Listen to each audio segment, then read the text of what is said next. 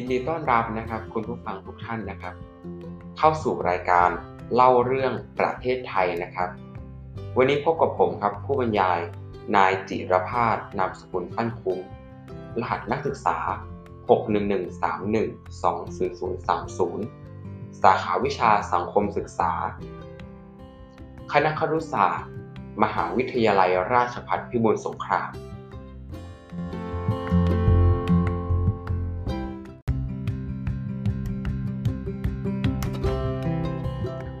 วันนี้นะครับเนื่องจากมีคุณผู้ชมทางบ้านนะครับขอเข้ามานะครับ ว่าสนใจในเรื่องราวของรัฐประหาร ทางรายการของเราเนี่ยก็เลยเห็นว่าหัวข้อนี้เนี่ยอาจจะเกิดประโยชน์สำหรับประชาชนโดยทั่วไป หรือสำหรับผู้ที่ต้องการหาข้อมูลด้วยซ้ำทางรายการนะครับ ก็เลยเห็นความสำคัญในข้อนี้นะครับก็เลยทำมาเป็นตอนให้เลยดีกว่า โดยชื่อตอนว่ารัฐประหารในประเทศไทยนั่นเองนะครับ หลายๆคนนะครับ คงเคยได้ยินนะครับคำว่ารัฐประหาร แต่กลับไม่ได้เห็นถึงความสำคัญของมัน แต่ในบางส่วนนะครับอาจจะมี คนที่รู้จัก หรือเข้าใจอย่างดีแล้วนะครับ ก็สามารถทำความเข้าใจเพิ่มเติม หรือหาข้อมูลเพิ่มเติมนะครับ จากการบรรยายในครั้งนี้ได้นั่นเองนะครับ ส่วนคนที่ยังไม่รู้นะครับ ก็ขอให้มาฟังการบรรยายในครั้งนี้นะครับผมก็เชิญรับฟังได้เลยครับ เริ่มแรกกันเลยนะครับ เราต้องเริ่มที่รัฐประหารคืออะไร ในส่วนของรัฐประหารนะครับ เป็นการใช้กำลังนะครับ ยึดอำนาจและเปลี่ยนแปลงรัฐบาล อย่างฉับไวด้วยกำลังคน และไม่ชอบด้วยกฎหมาย ปกติเนี่ยเกิดจากสถาบันของรัฐ ที่มีอยู่เดิมนะครับ ขนาดเล็ก เพื่อโค่นรัฐบาลนะครับ ซึ่งเป็นที่ยอมรับแล้วเปลี่ยนเป็นองค์กรทหาร รัฐประหารเนี่ยพิจารณาว่าสำเร็จแล้วเมื่อผู้ยึดอำนาจเนี่ย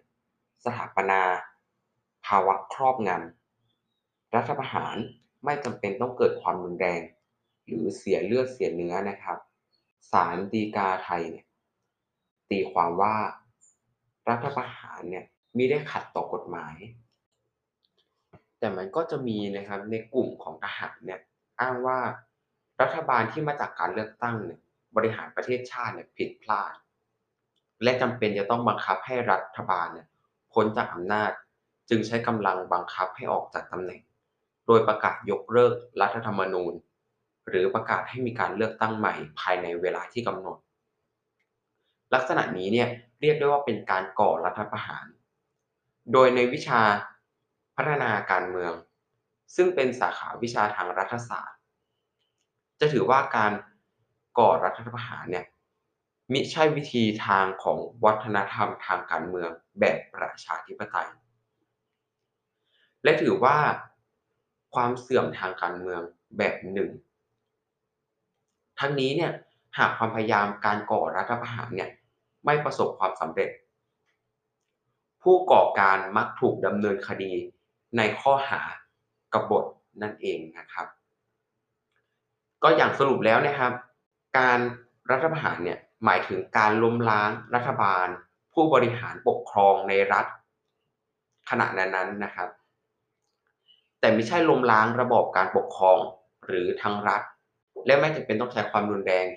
หรือเกิดเหตุนองเลือดเสมอไปครับผมมาในด้านของสาเหตุของการแทรกแซงทางการเมือง ซึ่งท่านเสนอจันทราเนี่ยได้ทำการศึกษาถึงสาเหตุต่างๆ แบ่งไว้ 3 สาเหตุ คือ 1. การแข่งแย่งอำนาจกันเองในกลุ่มผู้นำในวงการรัฐบาล เพื่อที่จะเอาอำนาจนั้นนะมาใช้ในพวกพ้องของตัวเอง มันก็เกิดการทำรัฐประหารอยู่เรื่อยๆ เพราะเป็นการแข่งแย่งชิงดีกัน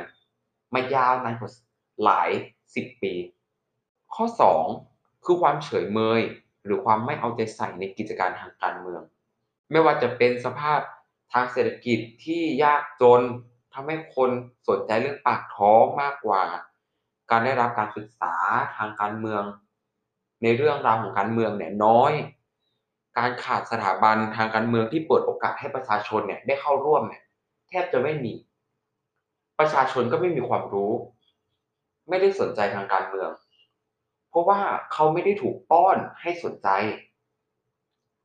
ส่วนสาเหตุที่สาม คือตัวบุคคลเนี่ย มีความทะเยอทะยานสูงทางการเมือง ไม่พอใจในสถานะตนเองที่เป็น แต่อยากได้อำนาจในการควบคุมในการบริหารประเทศ ด้วยแล้วแต่ผลประโยชน์อะไรแล้วแต่ที่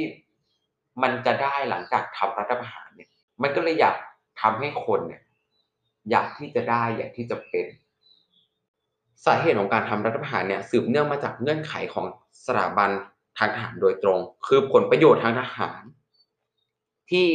ถูกกระทบกระเทือน หรือแม้กระทั่งความขัดแย้งระหว่างผู้นำทหารเอง นี่ก็เป็นสาเหตุหลักๆที่ยกมา และและสาเหตุของบุคคลท่านที่สองเนี่ยก็คือพันโท วิทวัตรัตนัน ได้ทำการสำรวจเนี่ยทัศนคติของทหารเนี่ยต่อสาเหตุของการทำรัฐประหารเนี่ยมีสองประเด็นใหญ่ ๆ คือหนึ่งประเด็นที่ว่าทหารเนี่ยทำรัฐประหารเมื่อสภาพทางการเมืองเนี่ยภายในเนี่ยไร้เสถียรภาพ คือผู้นำขาดความเป็นธรรม ความเปราะบางของรัฐบาล ความล้มเหลวของระบอบประชาธิปไตย วิกฤตเศรษฐกิจ หรือแม้กระทั่ง กระทบกระเทือนสถาบันกษัตริย์ ส่วนประเด็นที่สองสองท่าน ระหว่างนายเสนอจันทรา แล้วก็พันโทวิทวัต